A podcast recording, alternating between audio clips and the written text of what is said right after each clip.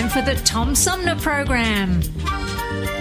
The Tom Sumner Program is a live variety show with music, comedy, and special guest interviews every Monday through Friday. Oh, it's always a pleasure to be with you, Tom. You know that. Yay, Tom! I love it in Flint! You're very astute, Tom. Not an easy question. I'll debate Andy Dillon on your show. Well, uh, that's a very good question. Uh, Hello, darling. This is Elvira, Mistress of the Dark, with Tom Sumner. I'm all right, Tom. How are you? Hey, lucky day, Mr. Sumner. Ciao, Tom. How are you today? That's a good question. Hi, this is actor, comedian Joe Napodi, and you're listening to the Tom Snyder, uh, Tom Smothers. Uh, I mean, I'm sorry, what's his name? Oh, Sumner. The Tom Sumner Program. Good morning, Tom. How you doing? Hey, at least I got the Tom part right.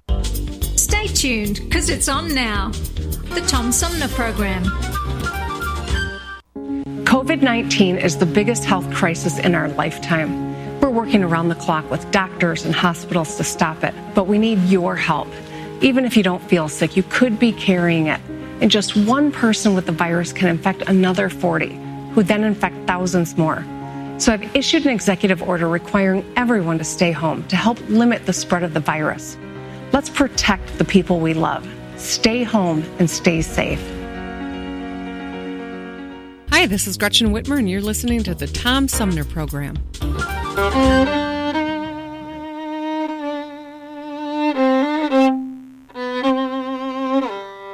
Hey, welcome back, everybody. This is the Tom Sumner Program. I'm Tom Sumner. My guest this hour has done something I've been waiting for for uh, many, many years, and that is uh, brought about the return of Sherlock Holmes and Dr. Watson in a uh, book called uh, The Book of Extraordinary New Sherlock Holmes Stories. Um, he is, uh, in fact, um, Maxim Jakubowski. I think I'm saying that right, and he joins me by phone. Maxim, welcome to the show. Nice to be on. Um, Maxim, I have to tell you, I am a huge Sherlock Holmes fan. How did you get interested in uh, in coming up with new Sherlock Holmes stories? Well, basically, uh, like anybody who loves, obviously, books, who loves uh, mysteries and thrillers, uh, how could I not be a Sherlock Holmes fan and have been, obviously, since my teens? Uh, and the fact that well over a century later, everybody is still reading them, but of course, they aren't anymore. So, since uh, the uh, characters fell out of copyright, uh, it's now legal for people to write new Sherlock Holmes stories, uh, as they have done, obviously, uh, movies or TV series. And uh, it occurred to me uh, that wouldn't it be a great idea to ask a lot of the best uh, crime and mystery thriller writers in America, in the UK, and even some in Australia and Canada uh, why don't you write a new story? Uh, not so much bring him up to date, like obviously the Benedict Cumberbatch TV series, but basically write a story in the old tradition. And uh, I sent out a call for submissions to many of these writers. I mean, I happen to be the vice chair of the British Crime Writers Association, so I have obviously regular contact with uh, virtually anybody who writes in the mystery field, and I was delighted by the response. There was such a high response that, in fact, uh, Volume 1 uh, is just about to appear in the United States, and I've just delivered Volume 2 because we were deluged by so many great stories, so there will be another volume next year. Oh, that's wonderful news. I, I, I have to apologize, Maxim. I haven't had a chance to read it yet, but it is on my Christmas list. I will definitely mm-hmm. be reading this book because I read all the Arthur uh, Conan Doyle stories many, many years ago, as you did, and, and a lot of other people did, obviously. And when it was all done, I couldn't help thinking, but wait, I, I, I want more. And I ended up reading some of the most ridiculous knockoffs. I don't, I don't know if you've experienced that. Uh, there have been, there have been a lot of bad ones. I must admit. I, I read one. I don't. I, I suppose I shouldn't pick on this one, but um, Sherlock Holmes in Dallas with, I know the one. Are you're familiar with it? Okay, so that's how hungry I was for stories. So when I say I've been waiting a long time for you to do exactly what you've just done, I'm I'm not kidding. And there have been some some good treatments. Nicholas Myers did a nice treatment, uh, yeah. and and there are some others. Um, but uh, but this is this is different, and and it's different in that it attempts to add to the catalog of those Victorian Sherlock Holmes stories. Indeed. Because it seems weird to me, uh, you know, I don't know how you feel about this, Maxim, but when I see Sherlock Holmes with a Palm Pilot, I, it just, it's not the same stories. Mm-hmm. No, indeed. Uh, and uh, what happened is obviously when you commission, as an editor, I mean, I have done nearly 100 collections of stories over the last 40 years on different themes. I actually did a Moriarty volume about uh, eight or nine years ago, which did very well, The New Adventures of Moriarty, in which, of course, Sherlock appeared, although not in all stories. Some were devoted purely to Moriarty. But uh, when I asked uh, some of my favorite writers, uh, what do you want to write about? Uh, and in a way gave them carte blanche. They didn't have to write uh, within the canon, i.e., it, there are stories in the Conan Doyle uh, canon uh, which are evoked by Watson, but which were actually never written. And uh, some people have tried to write those stories. I, the Giant Rat of Sumatra, for instance, is often referred to by, by Dr. Watson, but uh, Conan Doyle never wrote a particular one. So, of course, a lot of people have since written their version of it the giant rat of Sumatra. But uh, what happened is that people came up with so many different approaches because there's just, in my opinion, uh, so much talent out there. And um, Holmes and the way he investigates, the period in which uh, he operates, just still fascinates so many people. And uh, like you, they, they just want more. And the idea was to provide more, but at a certain level of quality. So I can assure you, not one of the stories is set in Dallas. Oh, good. I'm, I'm, I'm glad to hear that, Maxim, um, it, because one the the uh, um, I, I, once sat down and, and uh, read all of the stories pretty much nonstop, and mm. it was in a book that was annotated. So you know the little references to London neighborhoods and, and streets and, and all of that are they're as much a character as Holmes and Watson. Well, very much so. I mean, London is, and obviously, when uh, Sherlock ventures beyond uh, the city, uh, um, which he does quite often, of course, but sure. Uh, London is very much an essential character. It's part of a Sherlock Holmes legend, uh, and to this day uh, people all over the world, st- when they haven't been to London, still think of London as the city in which Sherlock Holmes operated. I, they think the smog uh, that surrounds the city, when in fact uh, it's so rather amusing because, I mean, um, we haven't had an instance of bad fogs, bad uh, fog uh, since the 1960s, since the early 1960s, and, and I remember, in fact, I mean, you, I couldn't see beyond putting my hand in front of my eyes, and I couldn't see it, and I had to walk from the city to East London, where I then lived. Uh, but a lot of people, I mean, I've met people. Um, I lived in Italy for four years, and when uh, my wife and I moved uh, to Italy, people said, "Ah, you're from London. The fog, the fog." at least, at least they didn't ask me if I had a hansom carriage. I, I saw a uh, one of the William Gillette plays. Um, down in Detroit uh, many many years ago, and Leonard Nimoy played uh, Sherlock Holmes, which was kind of Ooh. kind of interesting. Um, but one of the things they did, and I got the biggest kick out of it, Maxim, is I was sitting fairly far back and um, in the cheap seats, as it were, and um, they they used a, a fog machine for an exterior scene. And then at the end of the scene, when they needed to change the set, they used these big fans to blow the fog off the stage, but it poured out into the audience. So all these people with front row seats were down there coughing and wheezing, and I thought, well, maybe my seats aren't so bad. well, ho- hopefully, uh, Mr. Nimoy didn't have to go down into the audience to solve why somebody choked to death. Well, that's that's true, but it was, uh, you know, it. I don't I don't think that that the fog they used was lethal. No, indeed. Um, but uh, this is uh, such a fascinating project. I interviewed a guy a while back who had the opportunity to finish and publish a Mark Twain story. Mm-hmm. And I it I, I thought of that when I was looking over material about this book um, of the new uh, Sherlock Holmes stories if there's an effort to try to recreate Watson's voice, or you know, more succinctly, uh, Arthur Conan Doyle's voice. Mm-hmm. Well, obviously, Doyle never left any uh, unfinished Sherlock stories, which has spared us, obviously, uh, further bad imitations. So, uh, I think the best, the better writers, I mean, many of the writers that I feature in the book, but also writers who've written outside. Uh, I mean, there you mentioned obviously Nicholas Meyer, the Seven Percent Solution, the Canary Trainer.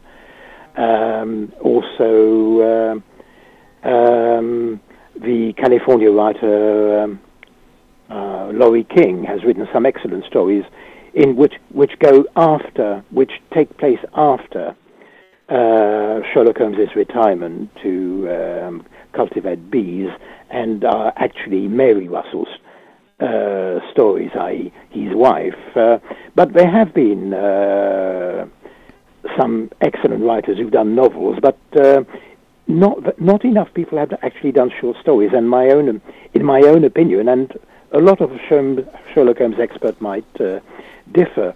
I think the best of Sherlock Holmes, uh, of the Doyle Sherlock Holmes, is in the short stories, not in the few novels. Of course, many people think of Sherlock Holmes and think there are just so many novels, but in fact there were only four novels. That's right, and something like what fifty six short stories in the uh, exact yeah in the catalog. Yeah, indeed.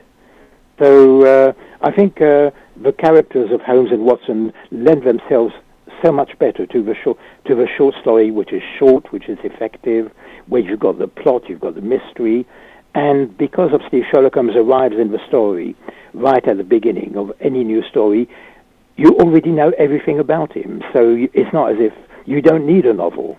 You need all you need is Sherlock and his little grey cell, his hall of memory, uh, and uh, somebody knocking on the door or crime is committed, and uh, you follow the story and wonder how is he solving how is he solving it or how is he going to solve it.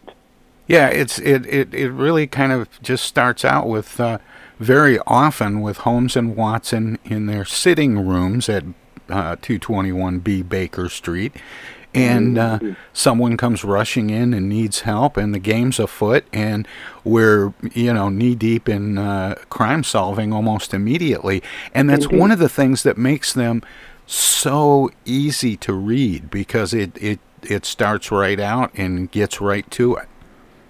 And uh, and Doyle uh, and uh, I hope uh, many of the contributors to my collection uh, make it look so easy when in fact writing a perfect little short story with characterization, the plots, the twists, the mysteries. Uh, I mean, it's it's a major feat of intellectual engineering. And uh, I think that's what makes uh, the form of a short story so attractive to many writers, and also a, a major challenge. And and uh, so, how many um, how many stories are there in the book? Uh, there are 17 stories in this volume, and uh, 17 in uh, the next one, which will appear next year. Uh, seven of which I held over from volume one because ba- basically what happened is uh, I had a few hundred submissions, and I read read them all, and I basically narrowed it down to sort of around 23, 23 or so stories and um, basically um, spoke to uh, my publishers, and we agreed this would make the book, it would be too expensive, it would be much too long, it would be over 450 pages, which wouldn't fit into the format of uh, the anthologies I've been doing for them, which I've done on other themes like private eyes, historical crime, impossible crimes. So they readily agreed, oh, why don't you take some of the stories out and we'll keep them for volume two and you can commission another eight or nine stories, uh, which I did, and that will be volume two at some stage next year. It's just been delivered. Oh, that's and all, with that's all exciting. new writers who are not in the first volume. That's oh really? Well, that's that's oh fun. yes, no, no, I wouldn't repeat a writer on the same theme uh, purely because there are so many people who wanted to write. Yeah, that's that's fair. Maxim, I have to take a break here. Can you stick around for a few minutes so we can talk some more? Absolutely. All right. My guest is uh, Maxim Jakubowski. Am I saying that right, Maxim? Yes, it is. That's fine. Okay, good. Um, and uh, he has uh, brought back the uh, world's most loved detective, Sherlock Holmes, and we're going to talk more about that after we let our broadcast partner squeeze in a few words. Everybody's doing a brand new dance now. Hi, this is Mark Farner, and you're listening to the Tom Sumner Program. I'm Julie Lopez with Crime Stoppers. Have you ever wondered what to do if you have information about a crime or the whereabouts of a felony fugitive and you want the police to know but you need to remain anonymous? Well, here's what you can do. You can go to p3tips.com or download the mobile app. You can go to Crime Stoppers of Flint and Genesee County's Facebook page and click on the Leave an Anonymous Tip tab, or you can call 1 800 422 jail. All methods are anonymous, and if your help leads to a felony arrest, you may be eligible for a cash reward. Remember, your voice matters. Hi, I'm Dr. Joneigh Khaldun. We know that COVID 19 is spreading rapidly across Michigan right now. The most important thing people can do to protect themselves is social distancing. That means, unless you are a critical infrastructure worker or going out to get food or medicine for your home, you should be staying at home. Stay home, stay safe, save lives.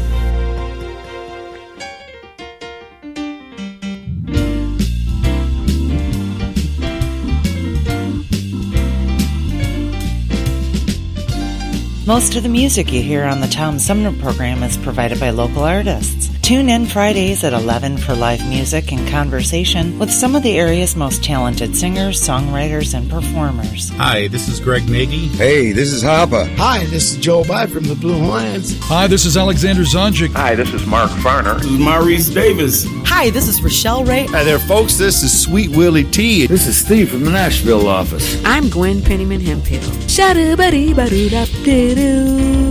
Tom Sumner program celebrating the rich talent pool from Flint, Genesee County, and throughout Michigan.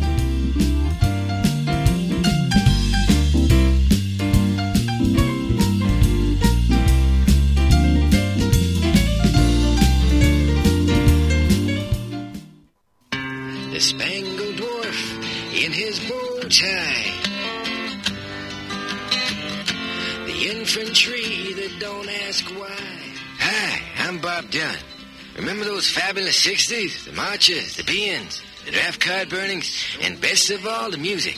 Well, now Apple House has collected the finest of those songs on one album called Golden Protest, performed by the original artists who made them famous. You'll thrill to Society's Child by Janis Ian, Pleasant Valley Sunday by the Monkees, What Have They Done to the Rain by the Searchers, In the Ghetto by Elvis Presley, Silent Night 7 O'Clock News by Simon and Garfunkel, and who can ever forget this all-time classic?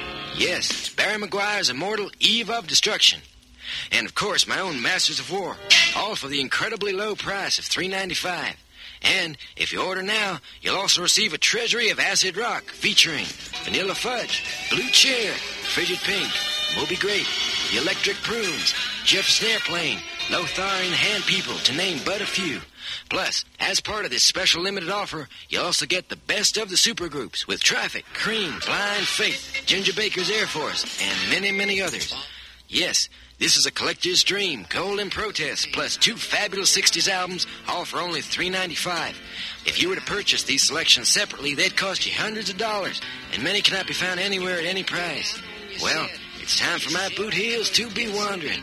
But here's something that'll tell you how you can get this amazing record package. Here's how to order this amazing record package. Just send three ninety five and check your money order plus your name and address to Apple House Box 70K South Bend, Indiana. Once again, that's three ninety five and check your money to Apple House Box. Do it today. Tom Sumner Program.com. The Tom Sumner Program.com. This is Jill Stein, and you're listening to the Tom Sumner Program. Hey, welcome back, everybody. My guest this hour uh, put together a uh, book called The Book of Extraordinary New Sherlock Holmes Stories. Um, his name is Maxim Jakubowski. He joins me by phone from uh, the UK. Maxim, welcome back. Thanks for uh, sticking around. No, indeed, no problem. Um, you were talking about uh, what I think must have been one of the most enviable tasks I've ever heard of, and that was culling through all the submissions of uh, Sherlock Holmes stories to pick the 17 that end up in this book and and to set aside the ones that will be in volume 2 next year. Um, and and that had to be a pretty delightful task. Uh, not necessarily. Uh, really? Mind you, obviously, I've spent my life as an editor. I worked in publishing for many years, so basically that's my job. But uh, what is less delightful is the fact, uh, A, the fact that you have to make choices when the stories are good. Yeah. And you can't always include every, there's no way you can include everything. And also, and um, it's inevitable, there are some stories where you read a page or two and you know they're just not right. Uh, although uh, in this instance, uh, my call for submission mostly went to established writers within uh, the Crime Writers Association, Mystery Writers of America, and people I knew, but nonetheless, there were the word spread, and uh, there were lots of uh, what I would term unsolicited submissions, and uh, Ah. sadly, not all of them were as readable as the stories I had to settle on. But uh, nonetheless, uh, it is it is both pleasurable and painful. Can, can I say? Well, I can, I can certainly understand that. Um, did you write anything for the book, or or did you? No, I didn't. You Uh, stayed I, ri- I, I mean, I, I, in my own right, I do write crime and I write fantasy, and I've also written a lot of erotica. But um, I don't think um, that uh, when I edit a book, I should include any of my own stories. And further, I don't think I would be capable uh, of writing a good Sherlock Holmes story. Uh, I admire the people who can, but somehow uh, it's an area of writing which I love to read, but uh, I think I would find it very difficult to actually write. Uh, my books are very dark city stories, very contemporary, and in fact, my the new novel I completed a couple of months ago, it's called uh, The Piper's Dance, uh, is a book about the children who were kidnapped by the Pied Piper of Hamelin, and somehow, it's all explained in the book, survived to the 20th century and then are pursued by the devil, who of course was the Pied Piper. And the book ends up in a kingdom of mermaids, so not quite Sherlock Holmes territory. What what are the um, the ingredients that make a good Sherlock Holmes story? Basically, I think the writer not uh, not only has to have read the Conan Doyle uh, tales, but he should have a love and a sympathy for them, an em- em- a sense of empathy, uh, and uh, I dare say, uh, um, and I don't think many people will challenge me once they see the book. I think every author selected has does answer to those criteria. I mean, I'm looking up in front of. I haven't even seen a copy of the book because it's on its way from the States right now. Uh, but I'm looking at my manuscript here uh, on my screen, and uh, I mean, I can quote one or two of the wonderful titles from the short stories. Like the opening uh, story of the book is called The Adventure of the Milford Silkworm, and is written actually by an Israeli writer who writes in English called Lavie Tidhar, who I think is one of the most imaginative writers uh, in the crime and the fantasy field today. His last book was like a new version of King Arthur and the uh, round, the Knights of the Round Table. Uh, I have another story by the American writer Bev Vincent, who's uh, recently did a book with Stephen King, uh, and that's called Bloody Sunday.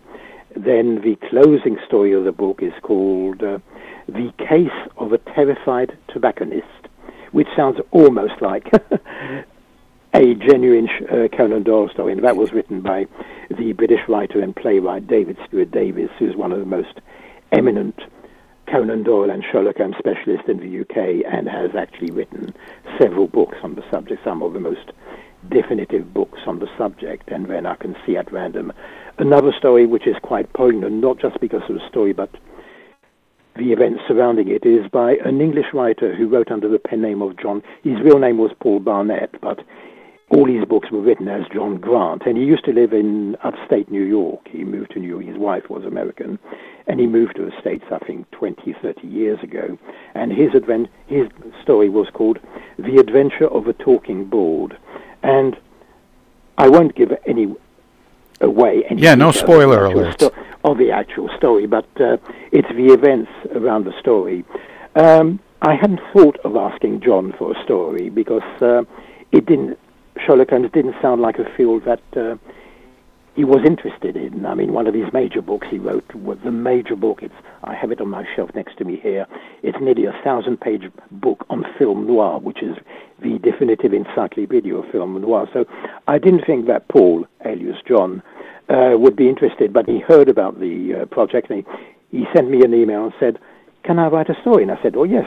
I mean, I'd bought stories of his for previous books, and I thought, why not? Uh, it'd be interesting to see John Grant's take on Sherlock Holmes, and he wrote a story which came in, and within 48 hours I'd read it, and I knew that I wanted to take it. And then two days later, I had an email informing me that he died in his sleep the night, bef- the night after he finished writing the story Oh, of a no. heart attack. Uh, so the book is actually, in fact, uh, dedicated to him. Uh, Of course. it was re- it was released. I could do so. In fact, so we have uh, his last story, and I think he must be actually smiling in his grave that uh, the last story he will be remembered for will be a Sherlock Holmes story. that that is fascinating. The um, you know, I I have to admit, Maxim, that my my first love of Sherlock Holmes was uh, ignited by the uh, Basil Rathbone Nigel Bruce movies. Um, how do those hold up in in Holmes and Watson's world? Well, you're part of the majority of Sherlock Holmes fans. Uh, still, the uh, those particular films are, and that that impersonation of Sherlock Holmes is the favourite uh, amongst most people. There are people who admire, obviously, uh, the Benedict Cumberbatch because he was so innovative, but obviously he was a very unusual uh, impersonation of Sherlock Holmes and an interesting uh, spin on it. But uh, I think uh, Rathbone is still seen by most, uh, and possibly a little bit less, but still fairly important to all the fans. Uh, Jeremy, um, uh, Jeremy Brett. Brett Yeah. of course, because of the TV series. Oh, But there were so many. In fact, I can remember some years back, so I can't.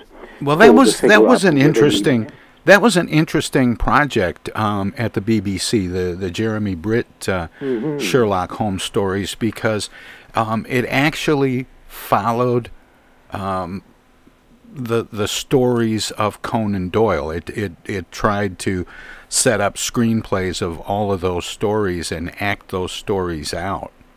Yes, and uh, they were very faithful to them. And uh, I think what also added to the Jeremy Brett series that is that I mean I, I never met Jeremy Brett, but uh, I have heard from people who knew him and from one or two books written about him and uh, the filming of the series that uh, he was a very troubled man and had a lot, actually a lot in common with his character, which which is why he was so uh, believable in the role.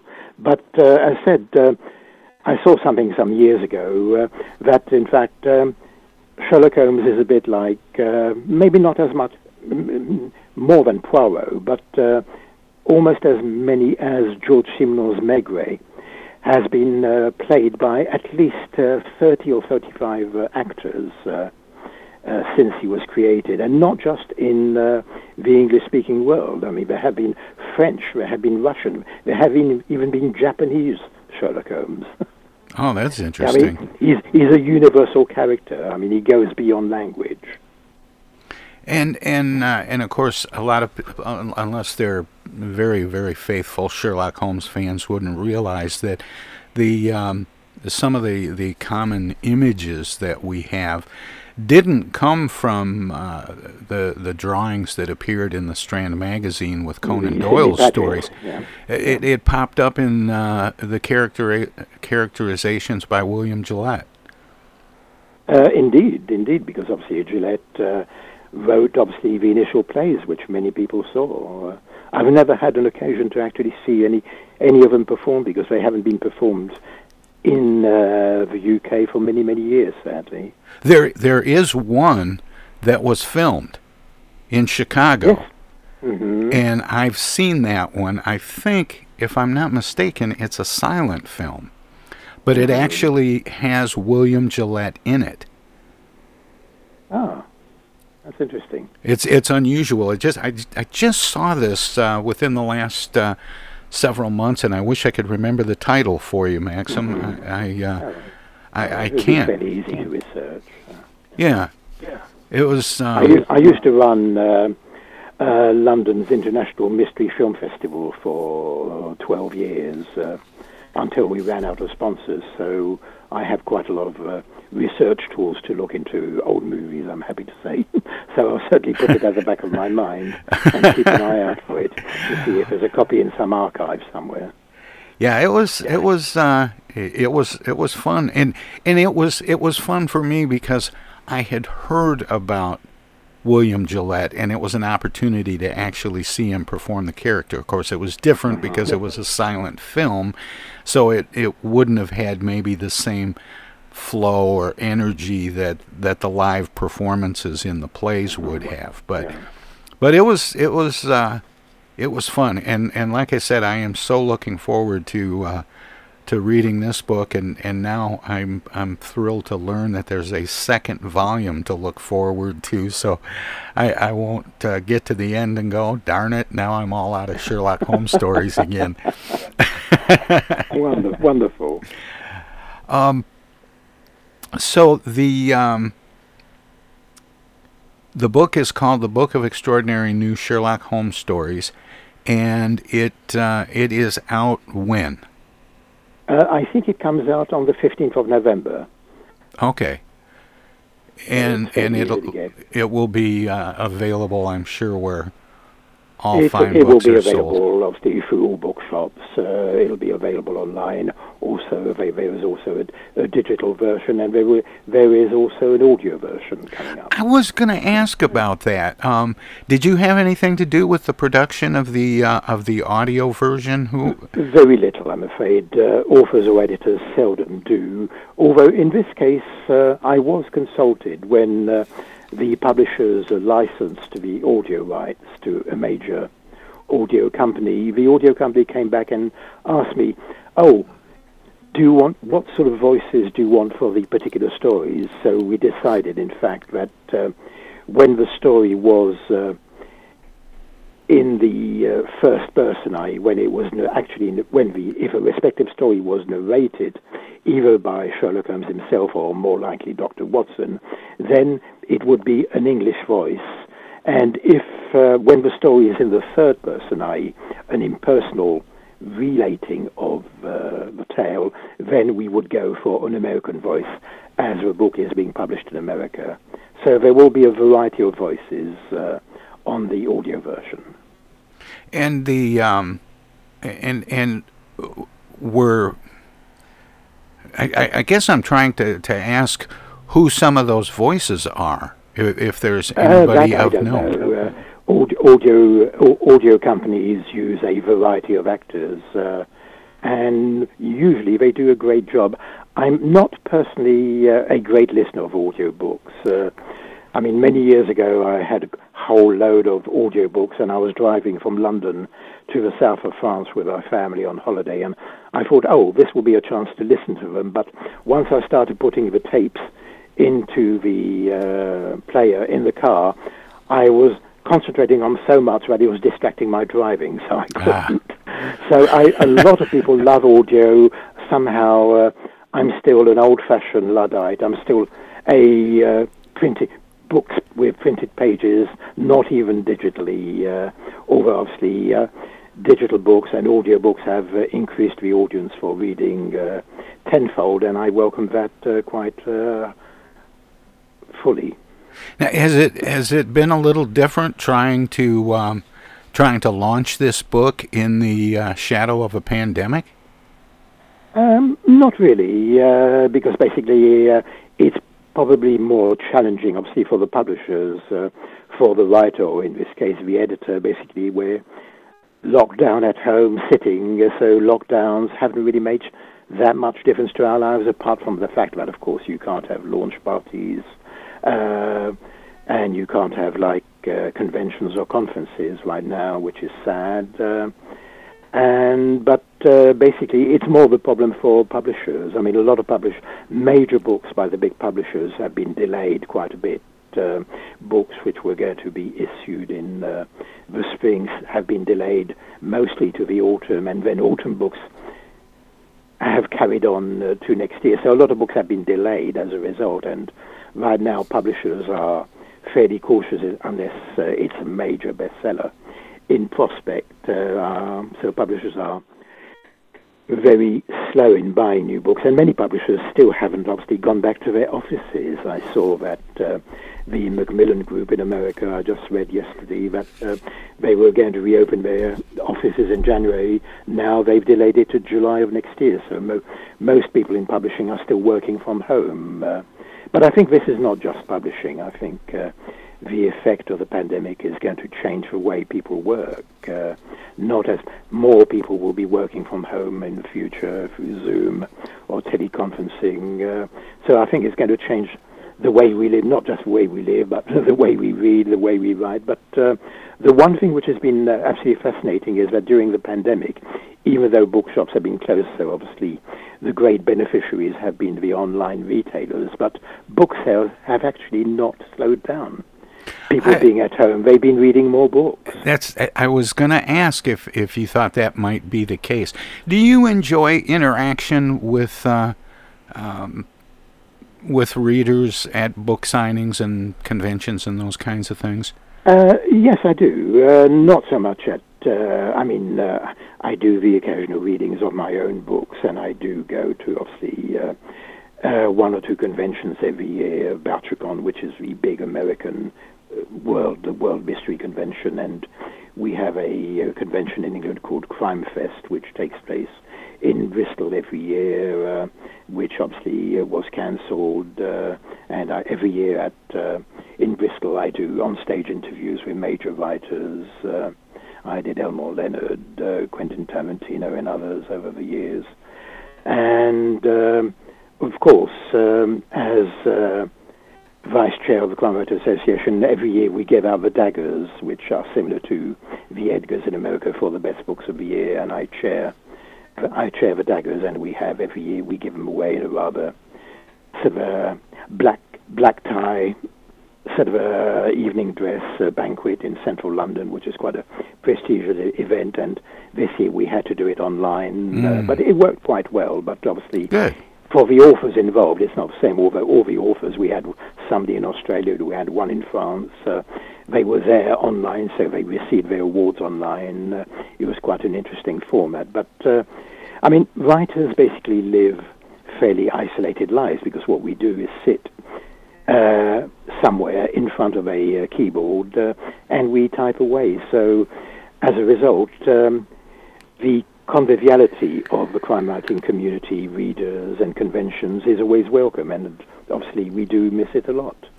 Now, does this project uh, qualify you to become a member of the uh, Baker Street Irregulars?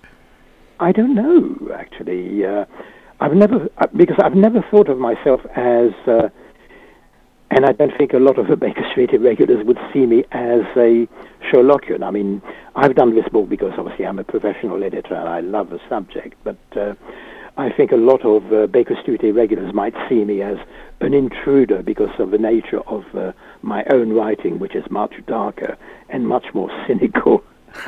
um, I think I'm one of the only I'm one of the only uh, crime writers in the world who's had a, actually had a book banned uh, in Turkey, which I'm quite proud of because of uh, certain sexual aspects of the book. Uh, so um, as a result, I'm not sure how welcome I would be uh, by the Baker Street regulars. Although obviously, if they invited me, I would join uh, at a pinch, absolutely. But I think it's by invitation. Yeah, I, th- I think it probably is. I know a few years ago I had Leslie Klinger on the show talking yes, about his we book. did the annotated uh, Sherlock Holmes. Yeah, the Sherlock Holmes book, and um, and he was a very proud member of the uh, Baker Street Irregulars, and that was when I first learned that the organization even existed. And, and one of the things we were talking about the role that that London plays in the Sherlock Holmes stories, and it's always been fascinating to me that the the section of um, Baker Street didn't exist until fairly recently where 221B would have been. Yes, I mean, I think 221 is actually a bit where what we in England call a building society, i.e., it's a sort of uh, not quite a bank, but a, a companies who give people mortgages to buy shops, and they actually uh, centralize. They've got somebody who works part time at the building society, just picking up the mail for Sherlock Holmes and doing answers actually to fans. Oh, that's fun. Um, yeah, in fact, I think at, at one time weren't people selling bricks that were supposed to have come from 221B Baker Street. They're probably more expensive than bricks from the Berlin Wall. maybe, maybe that's true.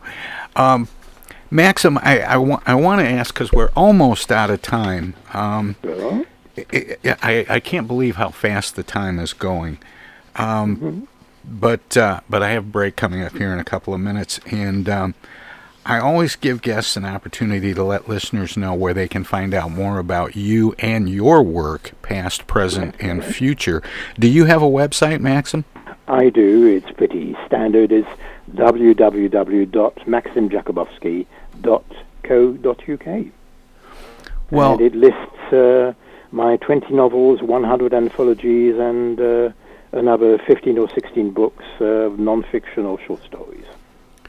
Well, Maxim, I, it's it's been an honor and a privilege to get a chance to talk with you a little bit this morning. Thank you. It's been very enjoyable. Thank you, Tom. All right, take care. Bye-bye. Bye.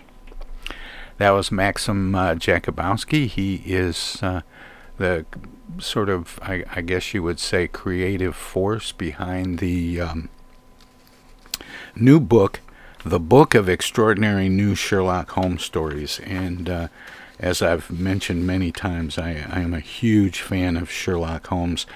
And uh, what what they've done, which is is really fascinating, is created 17 no, new stories, uh, somewhat in the style of um, Arthur Conan Doyle, who uh, created Dr. Holmes uh, and or Sherlock Holmes and Dr. Watson, Holmes's uh, biographer in the stories. Anyway, um, we got lots more coming up on today's edition of the Tom Sumner program. So uh, we're going to take a short break and uh, we'll be back with more. If you're listening to us on WFOV 92.1 FM, Our Voices Radio in Flint, they are a broadcast service of the Flint Odyssey House Spectacle Productions and my good friend Paul Herring. And we're going to let them squeeze a few words in edgewise or do whatever they do when we go to break. If you're streaming us at TomSumnerProgram.com, we have some messages as well, and then uh, and then we'll be back with uh, with lots more of the Tom Sumner program coming up in the uh, next hour. We're going to be talking to an author, another uh, memoir, if you will. Uh, from Paul Podolsky. Hello there, citizens. Darkwing Duck here. And every time I'm in Flint fighting crime, I always stop by the Tom Sumner program. Don't forget, stay dangerous. Darkwing Duck out. The Tom Sumner program plays host to the best political roundtable on radio every Wednesday from 10 a.m. to noon. Armchair Politics features great commentary and analysis about the headlines from local, state, and national politics with an alumni of world class pundits, plus quotes, tweets, and those weird and wacky stories we call the X Files. If it's Wednesday, catch Armchair Politics on the Tom Sumner program. Do you have feelings of inadequacy? Do you suffer from shyness? Do you sometimes wish you were more assertive? If you answered yes to any of these questions, ask your doctor or pharmacist about tequila.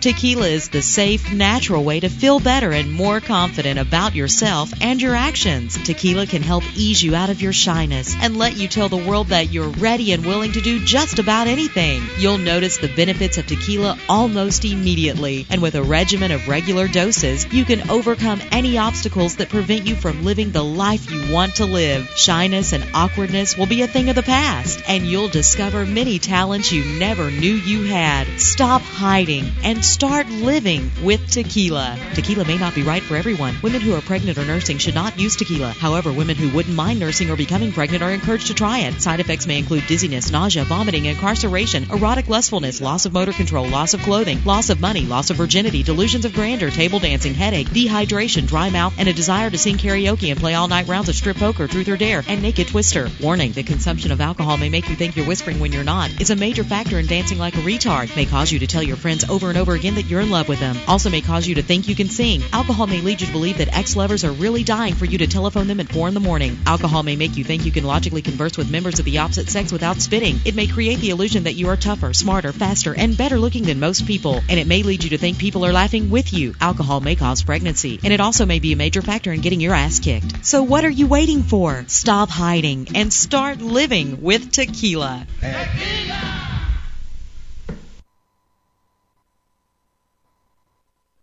Those hands, no matter whose they are, can spread the germs of many common diseases. That's why I want you to realize how important it is to keep hands clean, to wash them regularly and always before meals with Lifebuoy, which not only removes dirt, but helps to remove germs. Teach the children this habit. Form it yourself. Always use Lifebuoy for hands and face as well as the bath. America, your children have an amazing superpower. That's right. They can help save lives by simply washing their hands. Just 20 seconds of thorough hand washing after they've coughed or sneezed or been outside can help fight against the dastardly spread of germs. Armed with only soap and water and hands, your superhero can protect you, your family, and everyone out there in America land. Amazing! Find out more at coronavirus.gov. A message from the CDC and the Ad Council. In The interest of goodwill. The Hoffman Beverage Company feels compelled to make this announcement. It's simply this. All Hoffman flavors have that happy taste, except sarsaparilla. We might as well come right out with it. We haven't quite hit that happy, carefree note in sarsaparilla. Now, please don't misunderstand us. Our Hoffman sarsaparilla is absolutely dependable. It's trustworthy, it's loyal, and many fine, upstanding citizens love it. But it just isn't what we call happy. You take our Hoffman orange, it's absolutely rollicking. Our lemon is almost giggly. Our black cherry and black raspberry are so bubbling with happiness, they dance in the glass. They all have natural flavor and famous Hoffman steady sparkle. We're sorry about Hoffman sarsaparilla. Why isn't it happy? Well, let me ask you. Could you be happy if your name was? This is U.S. Senator Gary Peters, and you're listening to the Tom Sumner Program.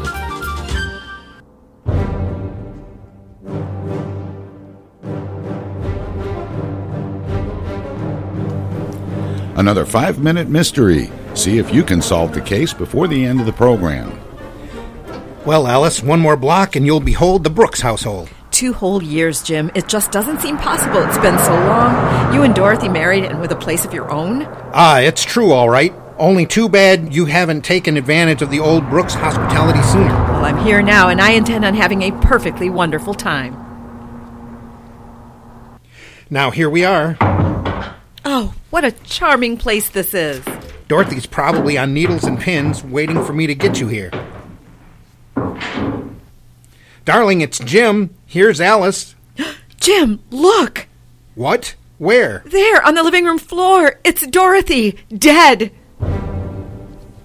Mr. Brooks, I'm afraid you and Miss Manning will have to submit to some routine questions. I'll be happy to help in any way I can, Inspector. Thank you, Miss Manning. Now, Mr. Brooks, while we're waiting for some information I phoned for, I want you to tell me exactly what happened this morning. Well, there's nothing much to tell. Both my wife and I were quite excited, expecting Alice, that is, Miss Brant, Miss Manning here, to visit us from Chicago. I was to wait until she called me at the office. And you were there all morning? Yes, until Miss Manning's train arrived and we came out here. I had written Mrs. Brooks to tell her that I would call Jim at the office as soon as I arrived. The train was an hour late. Maybe if I had been here earlier, it may have been prevented.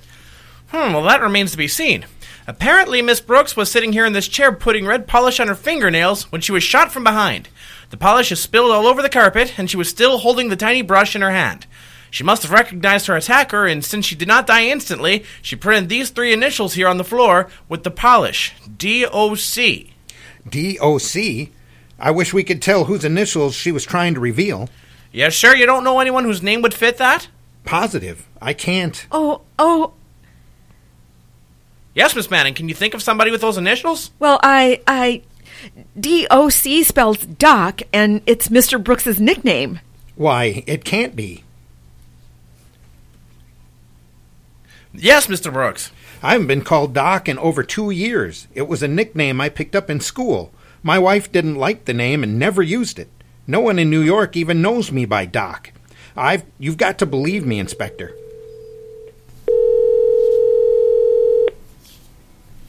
It's the truth. Hmm, well, that we'll see. Just a minute. Hello? Yes, Grady. Yes. I see. Well, it's sewed up anyway. Thanks.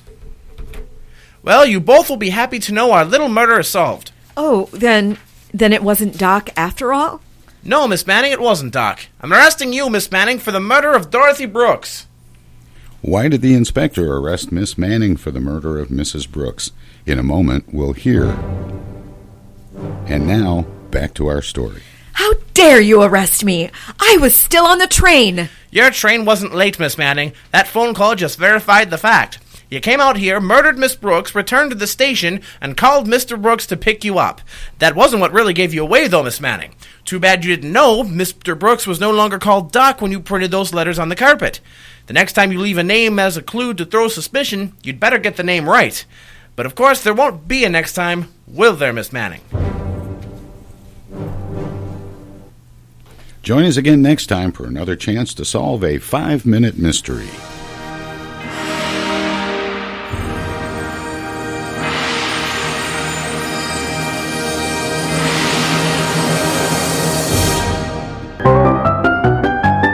Welcome to this presentation of the Comedy Spotlight on the Tom Sumner Program.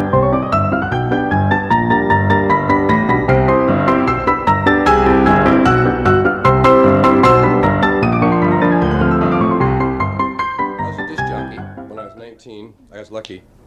I found a job, like, you know, when I should have been uh, still learning about it. And uh, it inspired Wonderful Wino and Willie West, a character of mine.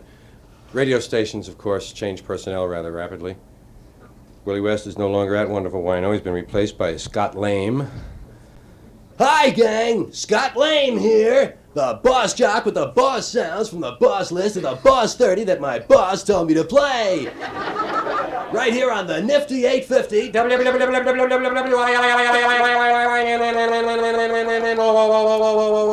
Wonderful Wino Radio! Wonderful Wino! The big sound in the big town. Wino time, bing bong, five minutes past the big hour five o'clock. Hey, we get started one of the big sounds this week. Number five, number five, number five, number five, number five, number five. Last week was number nine, number nine, number nine, number nine, number nine, number nine. Moved up four spaces, four spaces, four spaces, four spaces, four spaces. Here it is, one of the new super groups Crosby, Stills, Nash, Young, Merrill Lynch, Pierce, Sacco, and Vanzetti. And the ever present footprints cross the shadows on the carpets of the hallways of the memories of your mind. Okay, kids, one of the big sounds and a great story behind that one. And you heard it first right here on Wonderful Wino. Wonderful Wino. Wino time. Bing bong. Five minutes past the big hour of five o'clock. Moving along with two in a row. A big double play. Back to back sounds for you on the Scott Lane Get Together on a wonderful Wednesday. Here's a tune that's really moving fast. When I say fast, it was recorded at nine o'clock this morning. At 12 noon, it was number 15. At 3 o'clock, it was the number one sound in town. And now it's a golden oldie. Solid gold to make you feel old. Solid gold to make you feel old. A golden flashback from the summer of 69, before you were born, remember, kids? Here they are, the Red, White, and Blue Electric Outdoor Protestant Blues Band. Jenny. Do,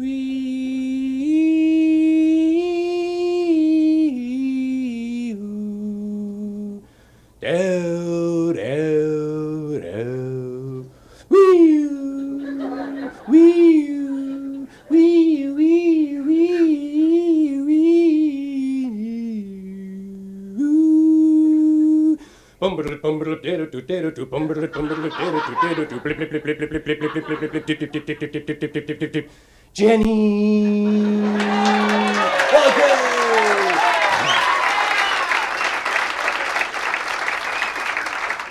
Okay. It's always good to get into some super gold. Super gold. Okay, we'll take about five minutes out here for the latest news from around the world from the award-winning Wino Newsroom, and then back with more of the big sounds for you here on the Scott Lane Get Together for wonderful Wednesday afternoon. Wino time, ping pong, five minutes past the big hour of five o'clock. As soon as we come back, we'll be listening on medical records. Won't you take my heart by the donors? And my body is rejecting your heart by the recipients. But first, Wino News! Wino News! Wino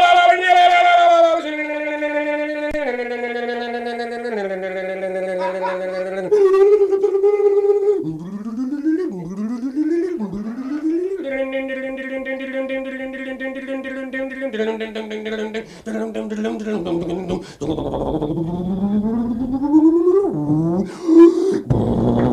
around the world, across the nation, and up your street, here it is! Wino News with Wino Newsman Bill Beeper. Saigon! Phnom Penh! Bangkok! That's it from Wino News. Details on the half hour.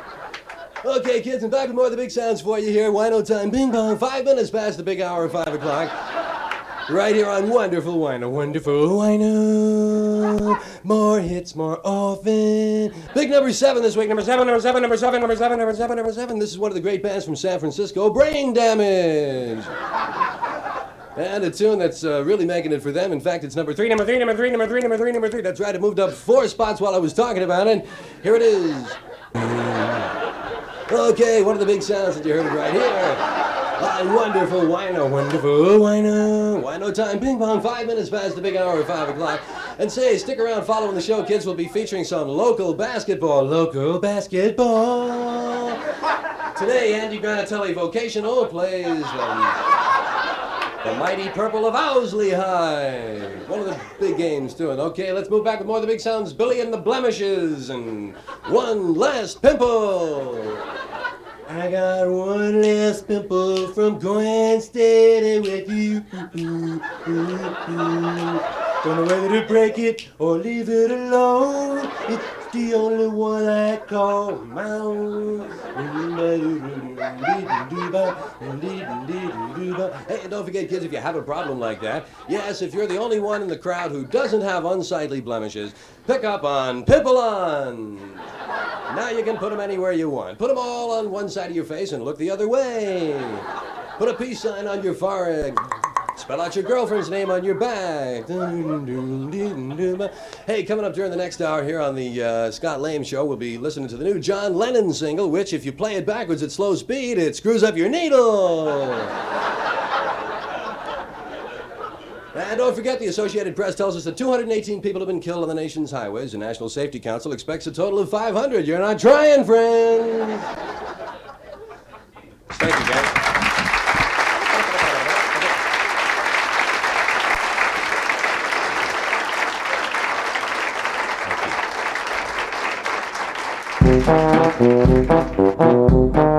This was another comedy spotlight on the Tom Sumner program.